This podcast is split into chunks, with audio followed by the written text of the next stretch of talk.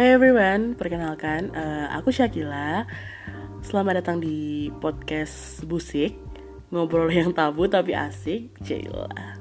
Di podcast ini aku nggak sendirian, akan ada dua makhluk yang menemani aku, yaitu Kania dan Rio.